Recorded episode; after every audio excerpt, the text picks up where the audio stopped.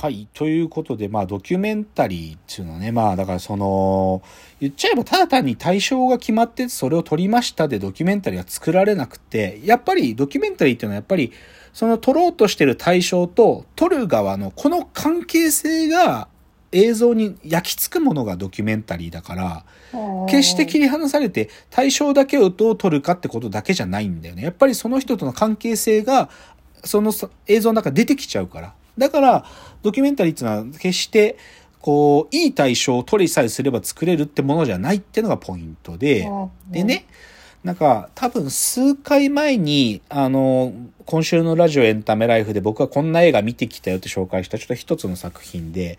あの、迷子になった拳っていう映画があると。で、それはミャンマーの格闘技であるラウェイっていう格闘技があって、そのラウェイに挑戦する日本人選手とかを追いかけてるのがあって、で、で、僕はそれ見た後に、その日本人選手たちが、なんか、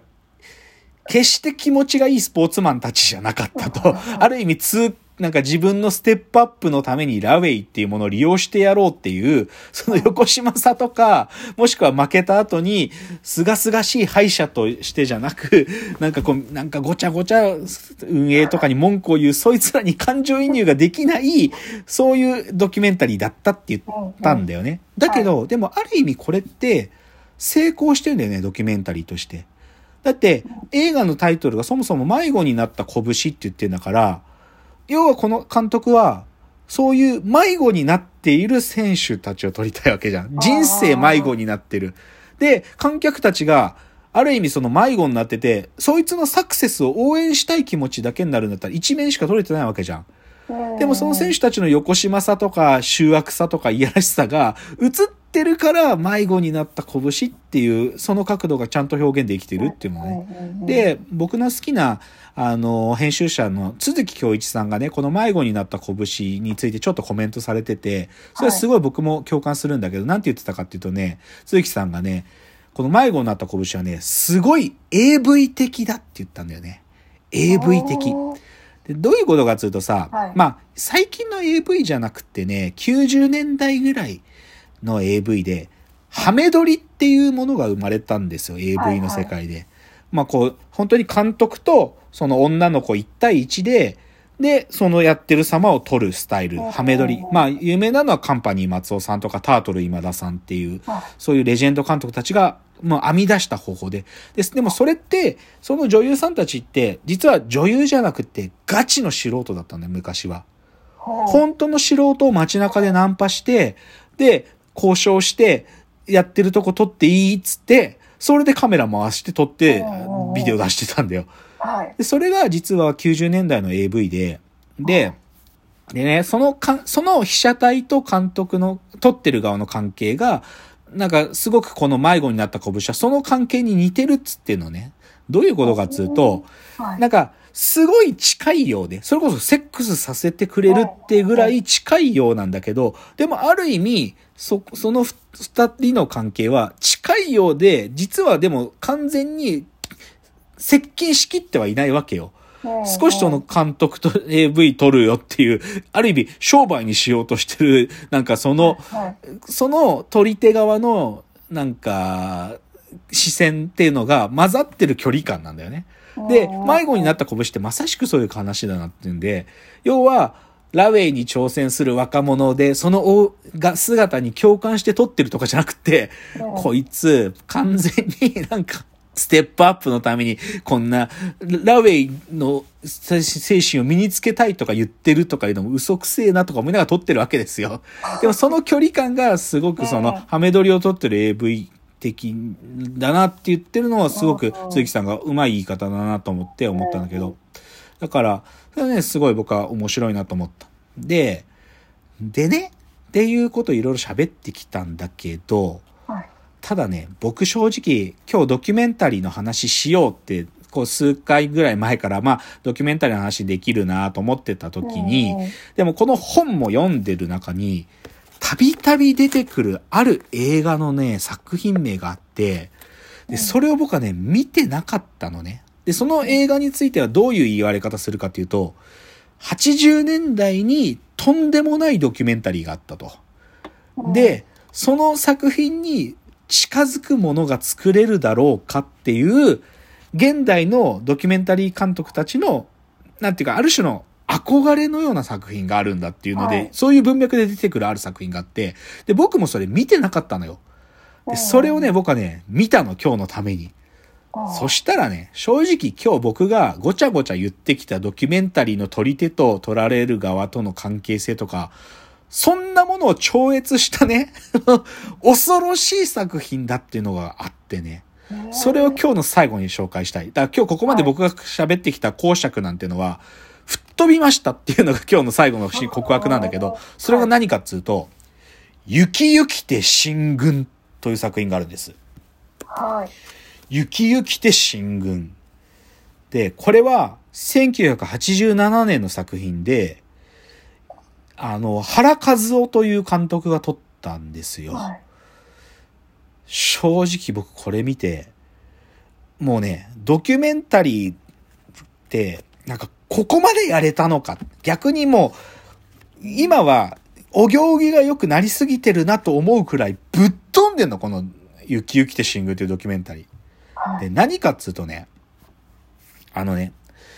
奥崎健三っていう男がいるんです。はい。で、奥崎健三って男は何者かっていうと、まあ、兵隊で戦争行って帰ってきて、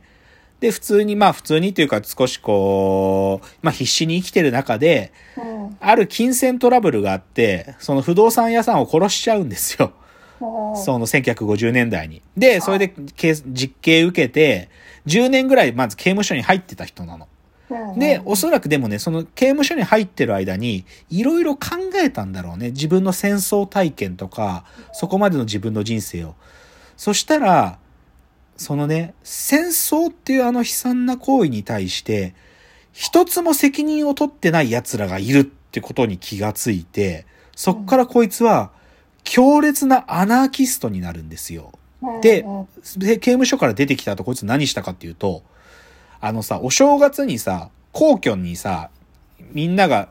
あの、一般人が集まって、天皇の参賀ってわかる？一般参賀って、天皇陛下上からこう出てくるやつ。あの参賀で、奥崎健三は何したかっていうと、パチンコね、こうベーンってゴムでパチンコ、パチンコ玉を天皇に向かって発射しちゃうんですよ。それで逮捕されたんですよ、奥崎健三は。で、逮捕されて、また刑務所行き、1年半刑務所に行くんですよ。で、また刑務所から出てくるでしょそしたらまた次何したかっていうと、天皇、昭和天皇の顔を、エロい写真の上にコラージュしたビラを作って、それを銀座のデパートの屋上とか新宿のデパートの屋上から何千枚も巻いたんですよ。で、天皇陛下のポルノ写真をもう山ほど巻いて、それで逮捕。また1年ちょっと。そう。そう。で、出てきて、で、その後彼は攻撃の対象を天皇陛下だけじゃなくて、その、その時の実力者だった政治家である田中角栄に向けて、田中角栄を殺すって本を書いたりするんですよ。っていう、その男、その男に密着して取材したのが、この雪雪って新軍なの。で、凄まじいのね、これ。で、じゃあそういうさ、過激思想で暴れてる人をただ取ったって話じゃなくてね、この、実はこの奥崎健三って男にはね、ある思いがあるのね。なんで、何が一番彼をそういう風に駆り立てるかっていうと、うん、彼の戦太平洋戦争の時の本当に最前線で自分がこう体験したこと、うん、そのことが実は彼の行動の出発点になってて、何があったかっていうと、はい。ニューギニアね、まあ、当時のインドネシア領だけど、ニューギニアの最前線で、まあ、千何人の部隊があったんだけど、もう本当に、ま、末期だから、しょもう食料の補給も全くない完全な飢餓状態でバッタバッタ兵隊が死んでったわけ。で、もう残り1300人ぐらいいた部隊がもう1000人以下になっちゃったんだよね。で時に、その最前線の現場で何が起きたかっていう。で、端的に言っちゃうとちょっとネタバレもあるんだけど、で、奥崎健三はその、そういう自分がいた部隊で、そういう飢餓状態でどんどん兵隊が死んでいく、その仲間っていうかな、自分と一緒に、こう、軍隊にいた、その人たち死んでた仲間の慰霊っていうかね、戦その戦後終わって、でもあの時に骨を持って帰ることができなかった。で、だけど、そのご両親に彼の最後っていうのを伝えようとかね、そういうことをやってる人なのよ、この奥崎健三っていうのは。で、っていう、そういうことをやる中で、だけど、その自分が所属してた部隊の隊長とたちがね、あまりに理不尽なことをやった。その、それへの怒りがあるわけ。その舞台があって。で、そのあまりに理不尽なことが何かっつうと、端的に言うと、飯をちゃんと舞台全員に届けもしないで、で、しかも、なんていうか、もう最後になったら自決せよとか、その敵に総攻撃かけろとか、もう全くなんか軍隊としてのちゃんと手をなしてなかったそこに怒りがあって、かつ、それの最高司令官である天皇陛下に対して怒りがあるんだよ、奥崎健三ってやつは。でね、あ、これちょっと時間なくなっちゃった次に持ち越すけど。でね、この映画はそういうふうに、じゃあ奥崎健三が何をしていくかっていうと、そういうふうに遺族に慰霊をしていく、その、途中の一個一個に、自分と同じ舞台にいて、生き残って日本に帰ってきた人たちを訪ね歩いていくのよ。で、尋ね歩いていって話をしていく中で、ある真実が明らかになってくるのね。ある真実が。で、それが、